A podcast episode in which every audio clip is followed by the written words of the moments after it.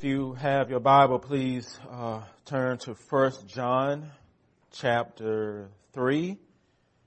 We will be looking at verses 11 through 18. 1 John chapter 3, verses 11 through 18. 1 John chapter 3, verses 11 through 18.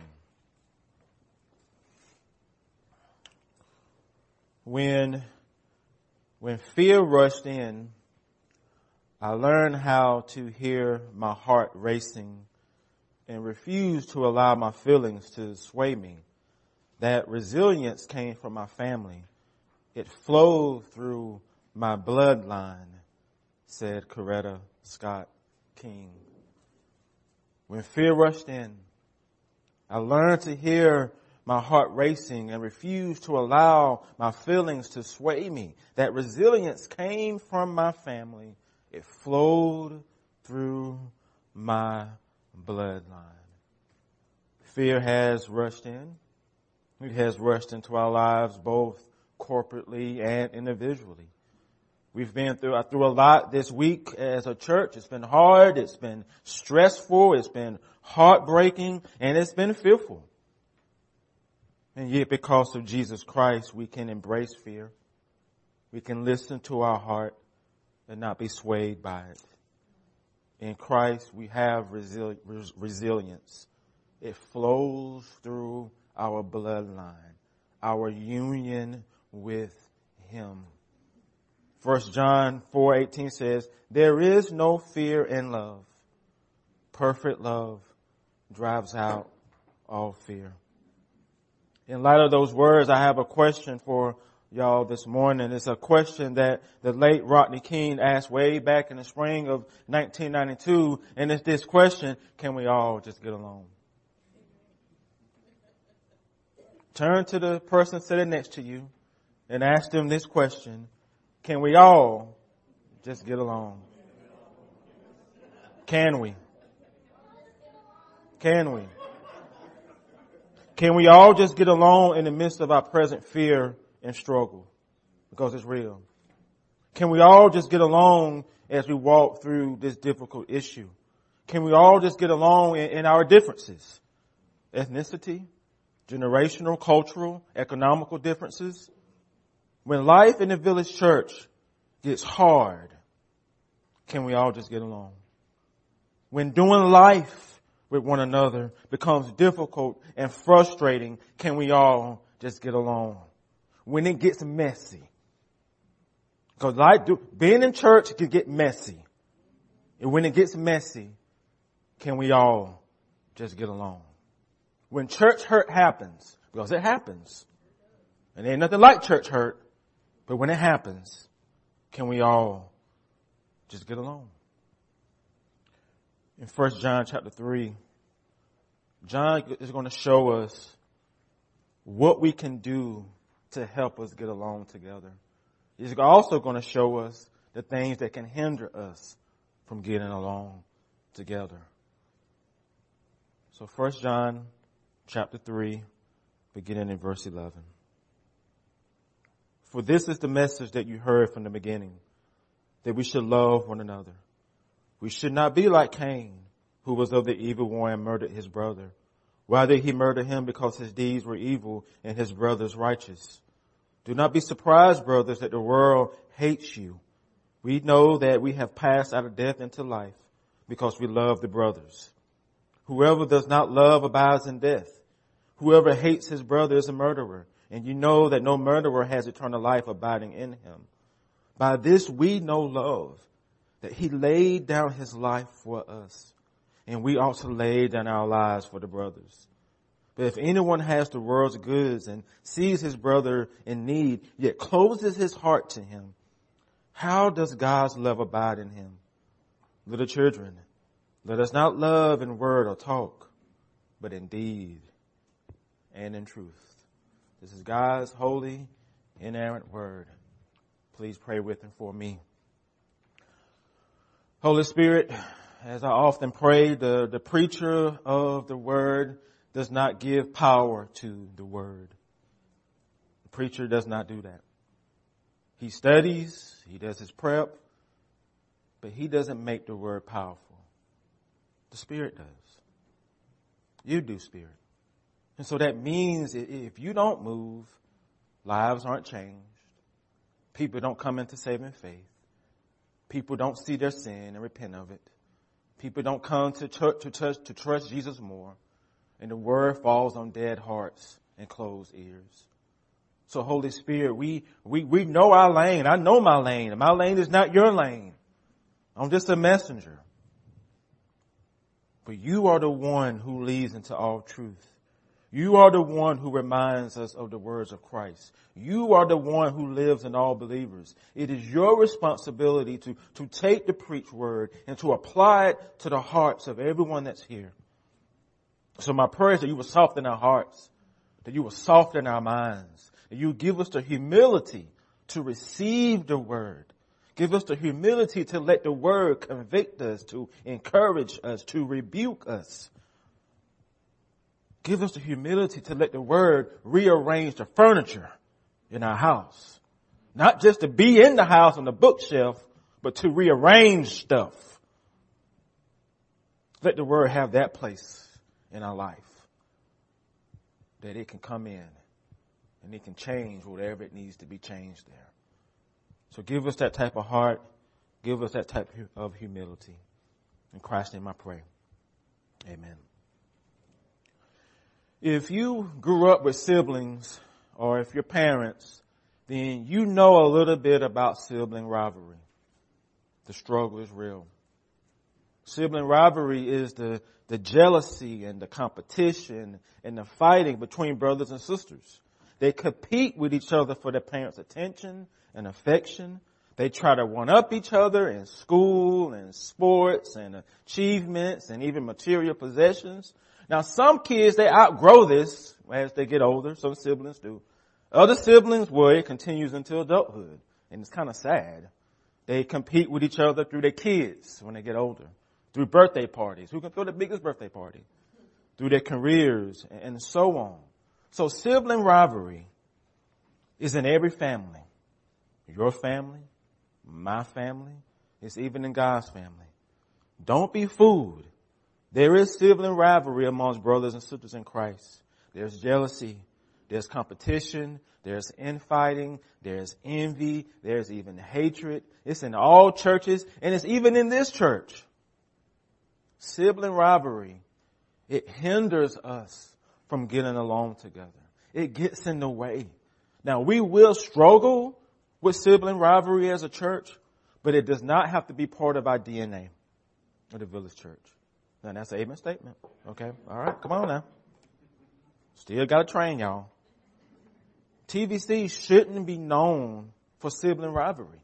When we have guests that come into our body, or they come to our small groups or to our um, gatherings, sibling rivalry should not be what they see.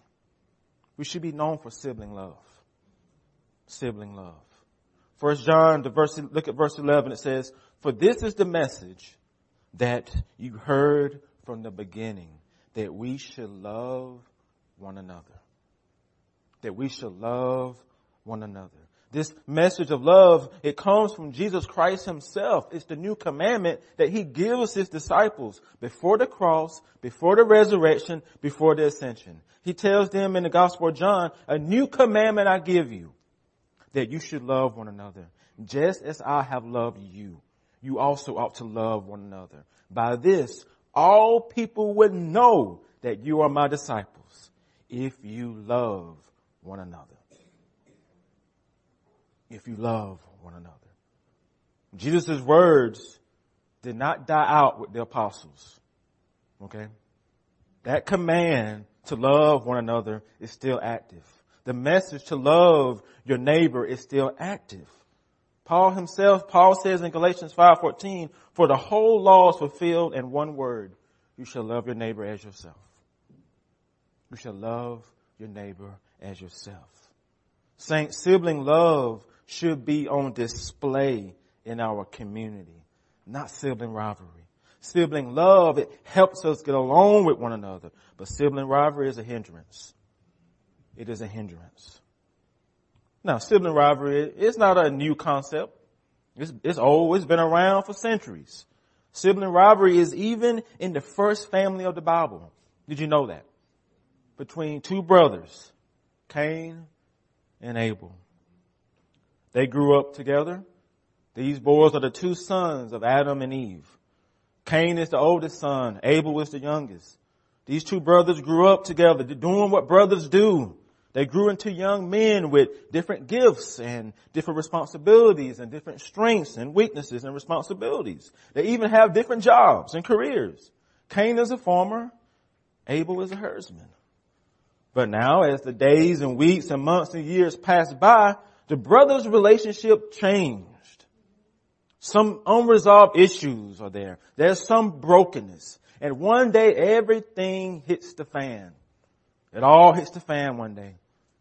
And it happens when they both bring an offering to the Lord God from their different jobs.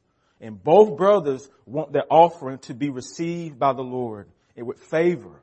Cain brings uh, an offering of the Lord a fruit from the ground. That's what he brings him.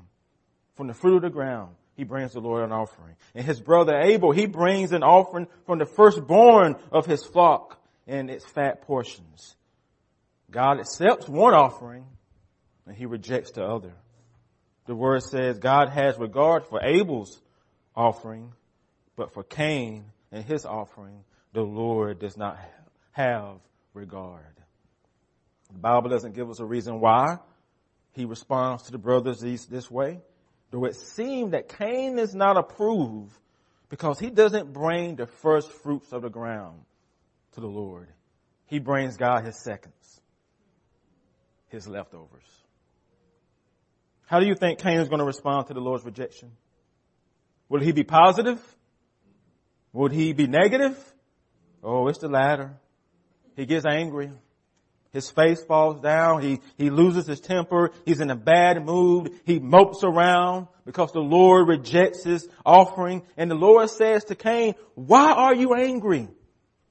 Why has your face fallen? If you do well, will you not be accepted? If you do well, will you not be accepted? see, Cain knows why his offering isn't accepted. He knows it. That's why the Lord asked him those two questions. He shouldn't be surprised by the Lord's response. He shouldn't be angry. He shouldn't be moping around. He, he should feel conviction and sorrow because God catches him bringing him leftovers. And here's another thing. He can't deflect what has happened. He can't shift blame. He can't play the victim. He can't go to the Lord God and say, but Abel. That should sound familiar to all the kids here. When you get caught doing something you shouldn't do and you say to your parents, but my brother, but, but, but, but my sister, Cain can't say to God, Abel never gets caught bringing leftovers.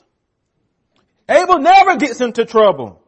He gets to do whatever he wants to do. Abel, Abel, Abel, Abel, perfect Abel. He gets to play with animals and I gotta work in the hot sun all day. It's not fair. Everyone is against me. No one loves me. I'm the victim, Lord. I'm the victim. TVC kids, this is question is for you. Look at Pastor Alex. Who made the decision to give the Lord God his leftovers? Who? Was that Cain's decision or Abel's decision? Was it God's decision or Cain's decision? Yes. It's Cain's decision. It's not God's fault. It's not his brother's fault. Cain should take responsibility for the choices that he make. Admit he gave the Lord his leftovers, but it doesn't. Admit that he didn't bring God his first fruits. The Lord even invites Cain to own his sin and even repent of. He says to him, if you do not do well, sin is crouching at the door. Its desire is for you, but you must rule over it. That means you must own it, confess it, and repent of it. That's what it means to own it. Not going to the cross for it. That's what Jesus does. But again, will he heed God's advice? Will he listen to sound reason? Will he accept responsibility? No, he doesn't. Instead, he turns against his own brother. And what he does to his brother is what I call sibling rivalry gone bad. Completely bad. It's not a picture of getting along together. It's a picture of destruction, harm, and evil. After his executive session meeting with the Lord, Cain leads his younger brother into a field, not for a brotherly talk, not to work on their relationship, not to do work together, but he, not to have a coming to Jesus conversation. He leads his brother to the field in order to cause his brother harm. The text says Cain raises up against his younger brother, takes his own life with his own hands, sheds his own brother's blood, and leaves him to bleed out in the field alone. As if his brother has no value, no dignity, no self-worth.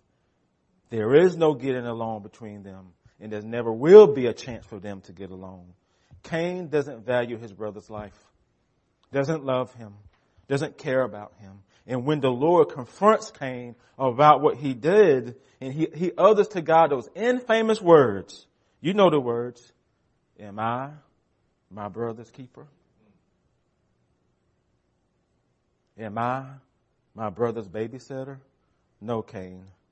You're not your brother's keeper. You're, bro- you're your brother's murderer. Sibling rivalry gone bad.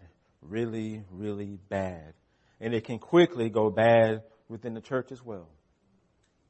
Sibling rivalry within the church can, can, can really be bad as well. And last week we had a taste of this. We felt it. We feared it. We prayed about it.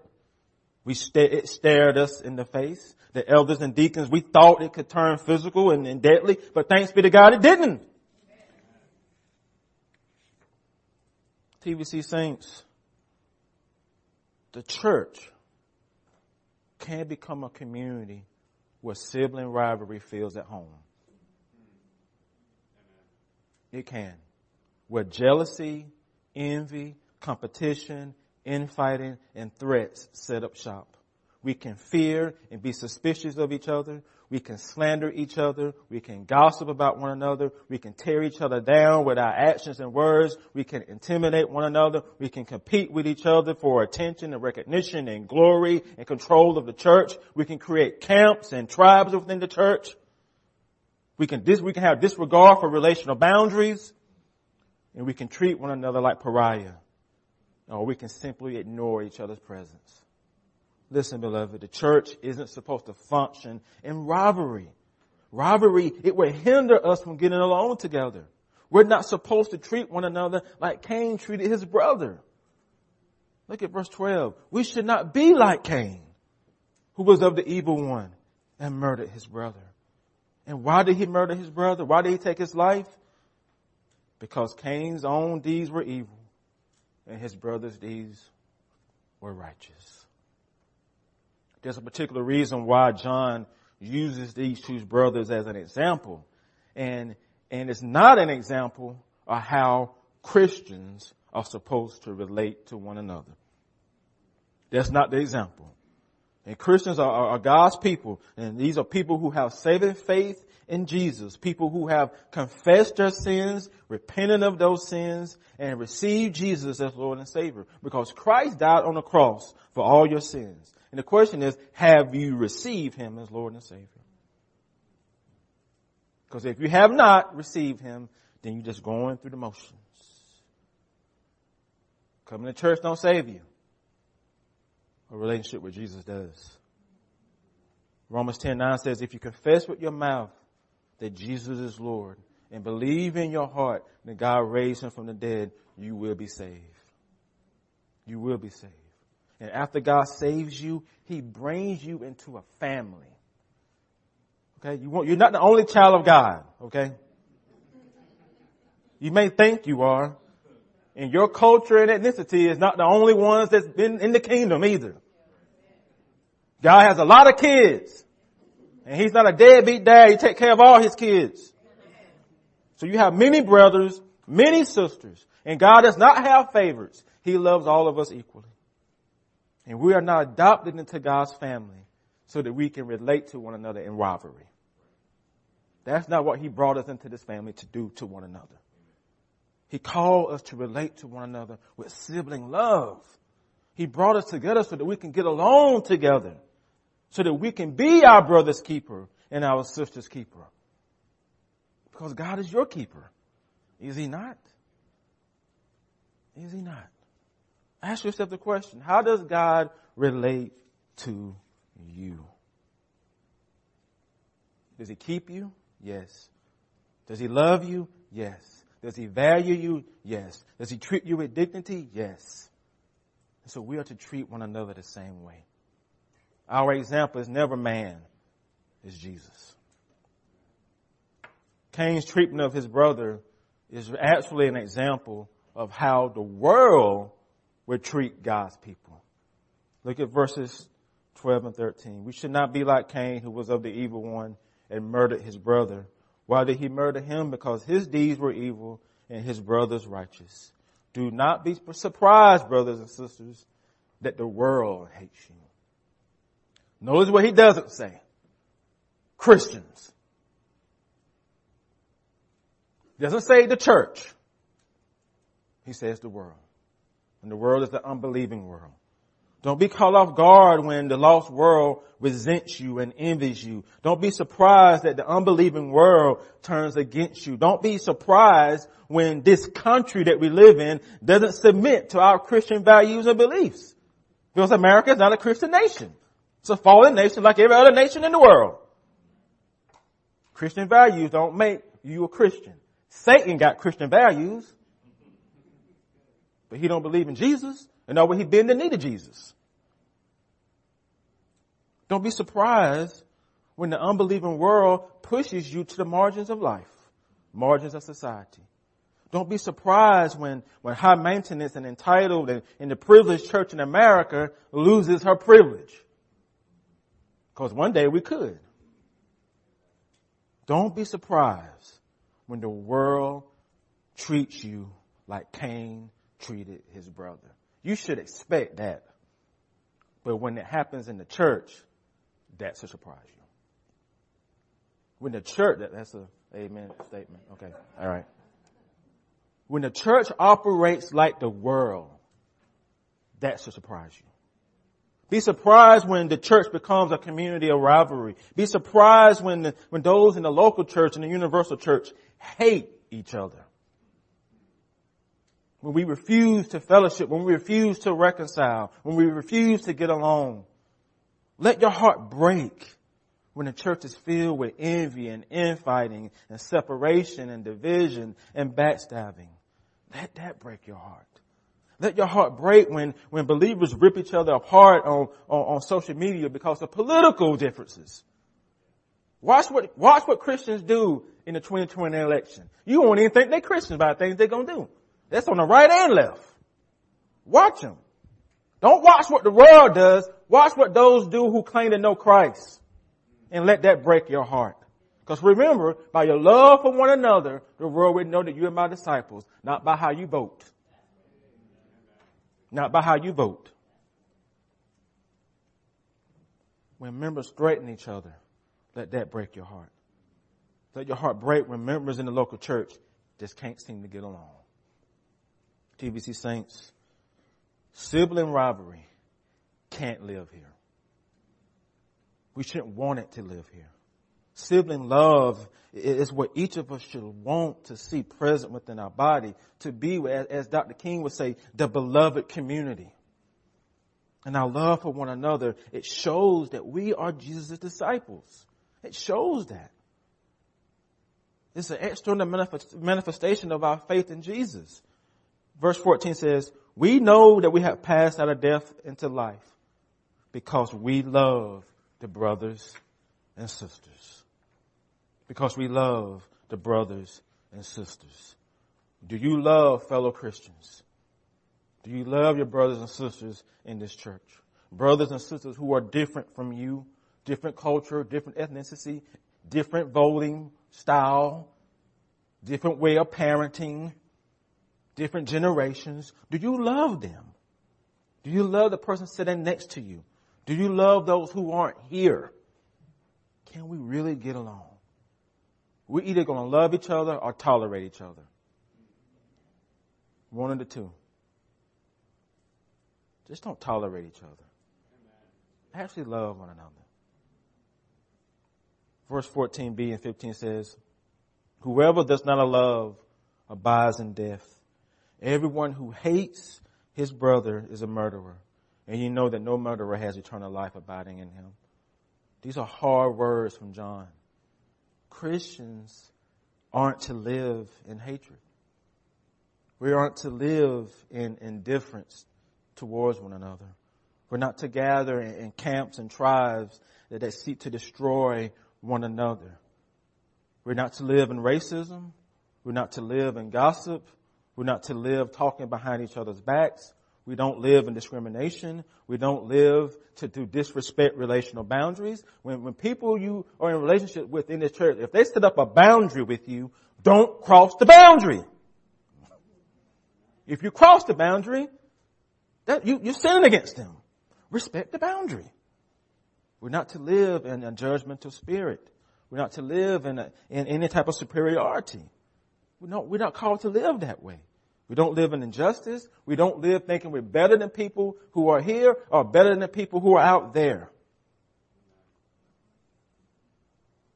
Nor are we to live to kill off our wounded, even the ones who have hurt us. We have wounded people in our body. And if we kill them off, what does that actually say about the type of church we are? It's easy to say, I don't want you here anymore. Just get out of my sight. But just know, Jesus never says that to us.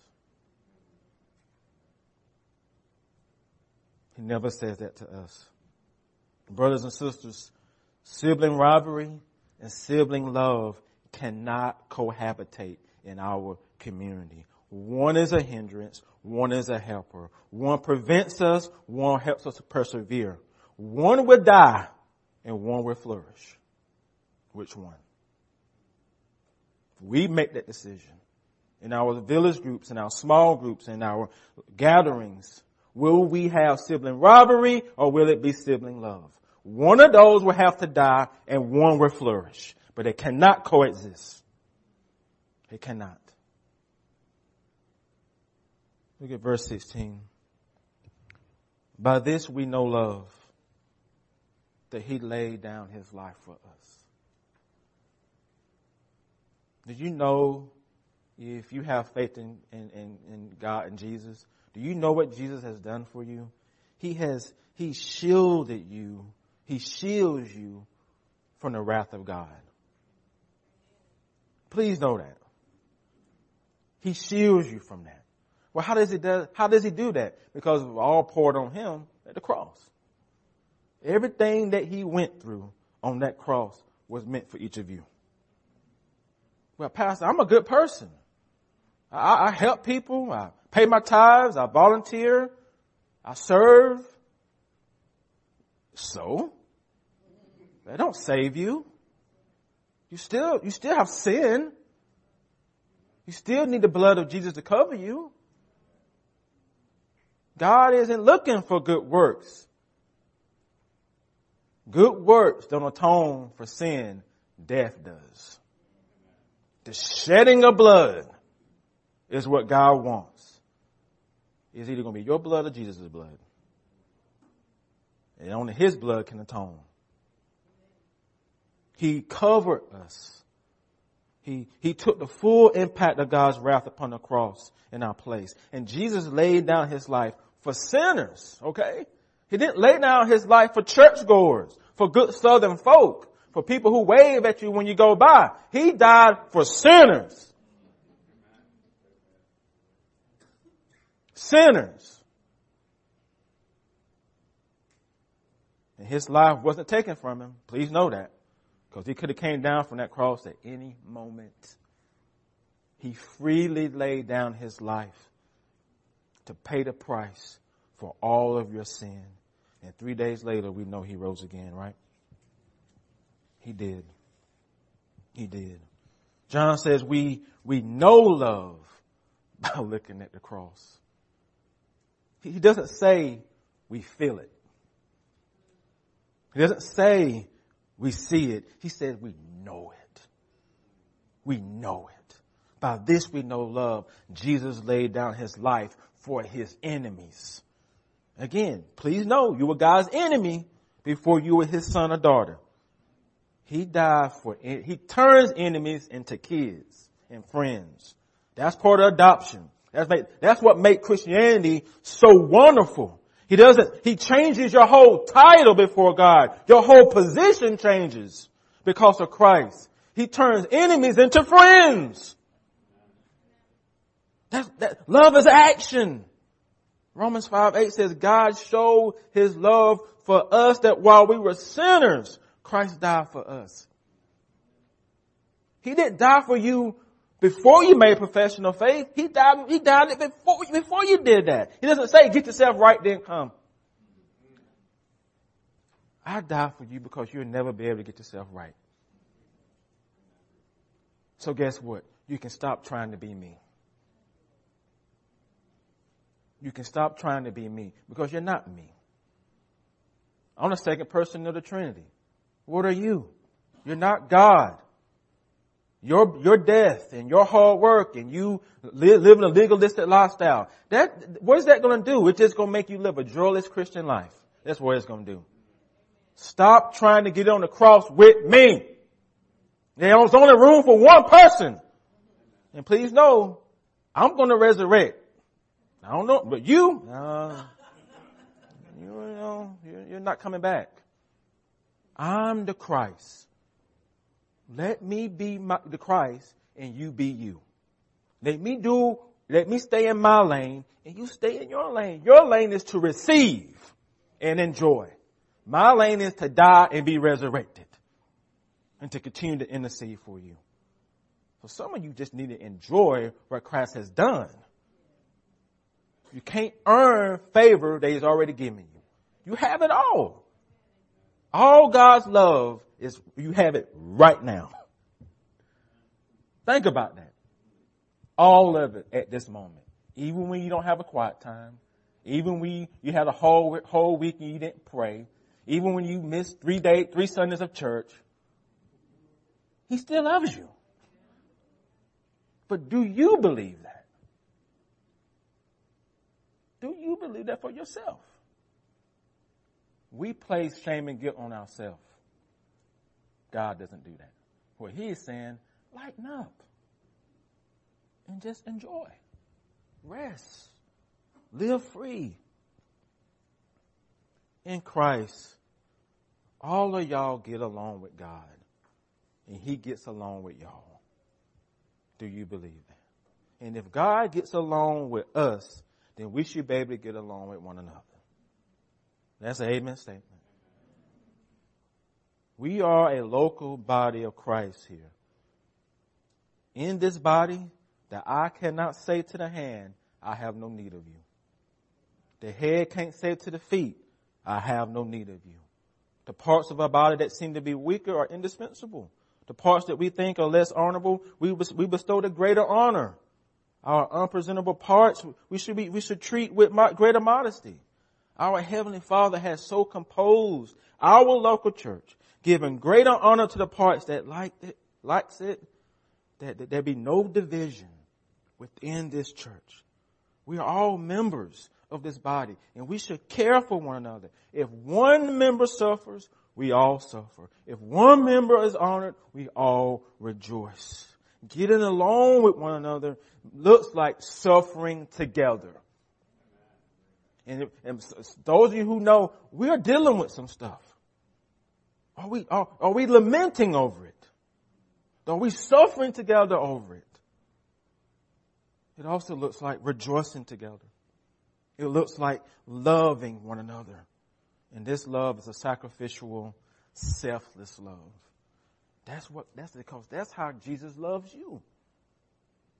By this we know love. He laid down his life for us. and we ought to lay down our lives for the brothers and sisters. Jesus laid down his life for us, and we ought to lay down our lives for brothers and sisters. Is this the way you love? Is this the way our church loves? Are we willing to lay down our lives for one another?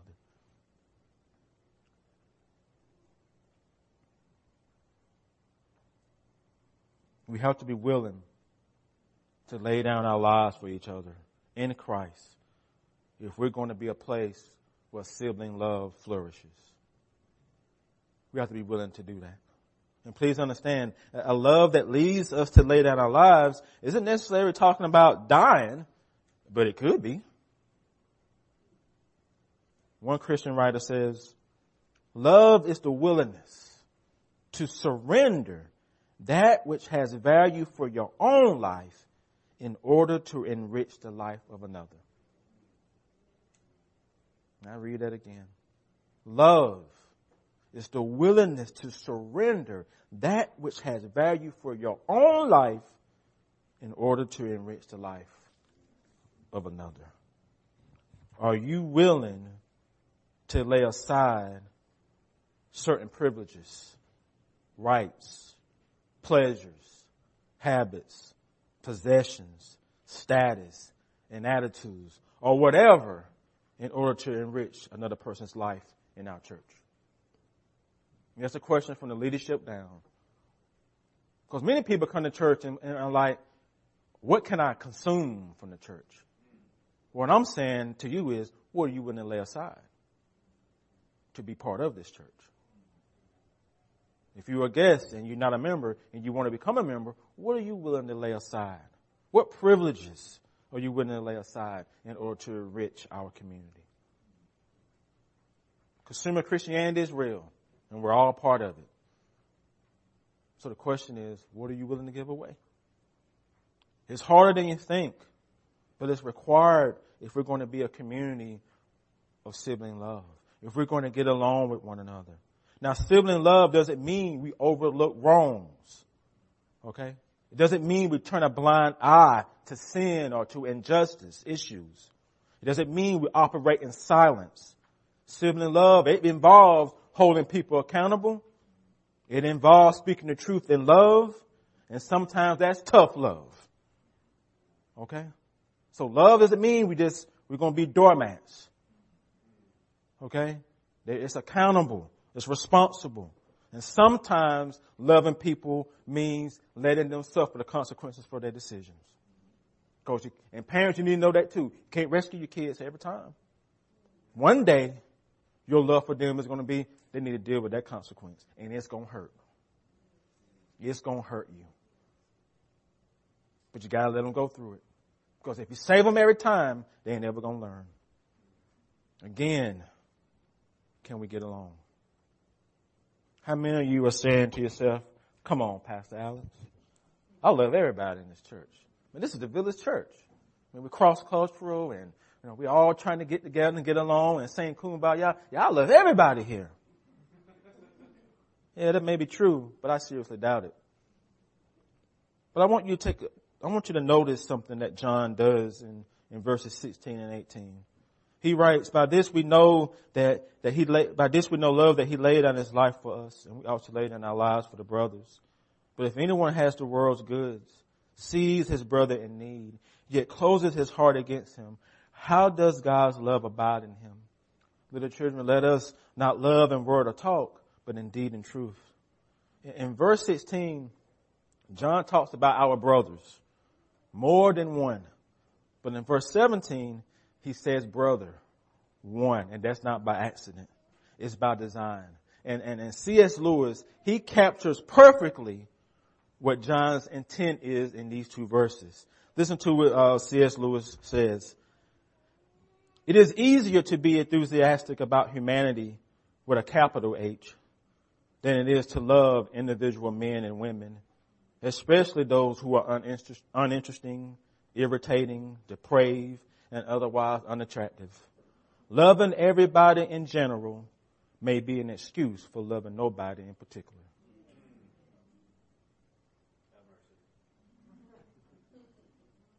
Loving everybody in general may be your excuse for loving nobody in particular. Saying I love everybody in general, saying I love every person in our church in general, saying I love the lost in general, saying I love my enemies in general, saying I love people from all nations in general, may be an excuse for loving nobody in particular. Who do you particularly love in the village church? In light of what we're dealing with, can we particularly love the brother involved? Or we just want to see him punished? Can we particularly pray for the brother involved or we just want to see him just gone? Can we particularly pray for his restoration or we just glad he ain't here? TVC Saints, God doesn't love you generally. He loves you particularly. But do you believe that? And do you also believe we're called to love particular people? Not just those that are easy to get along with. Paul says, who can separate us from the love of Christ? Said tribulation, distress, or persecution, famine, nakedness, danger, or sword. He says, knowing all these things, we're more than conquerors through him who loved us. For I'm sure that neither death nor life, nor angels or rulers, or things present or things to come, nor powers, nor height, nor depth, nor anything else in all creation would be able to separate us from the love of God that is in Christ Jesus. But do you believe that truth? And do you live in that truth? In Christ, let us strive to get along together. In Christ, let us strive to love particular people well, even when we got to give them tough love. Because loving one another, the command that Christ gave, it implies loving brothers and sisters that's hard to love. And, and, and given what we're dealing with, that's, it's going to be hard for us. But we need to be praying towards that. Let us pray. Holy Spirit, Father, Jesus, Son, Father, Son, Holy Spirit, I thank you that you don't love people in general, but you love particular people. People who are messy, people who don't have it all together, even people who think they have it all together. You still love them. And so my prayer is that as we move, I know that one sermon does not go make a difference in our life. But what we're dealing with is just a long-term process. And so I pray, Holy Spirit, that you will move. I pray that you will protect. I pray that you will give courage. I pray that you give wisdom. In Christ's name I pray. Amen. Let us stand as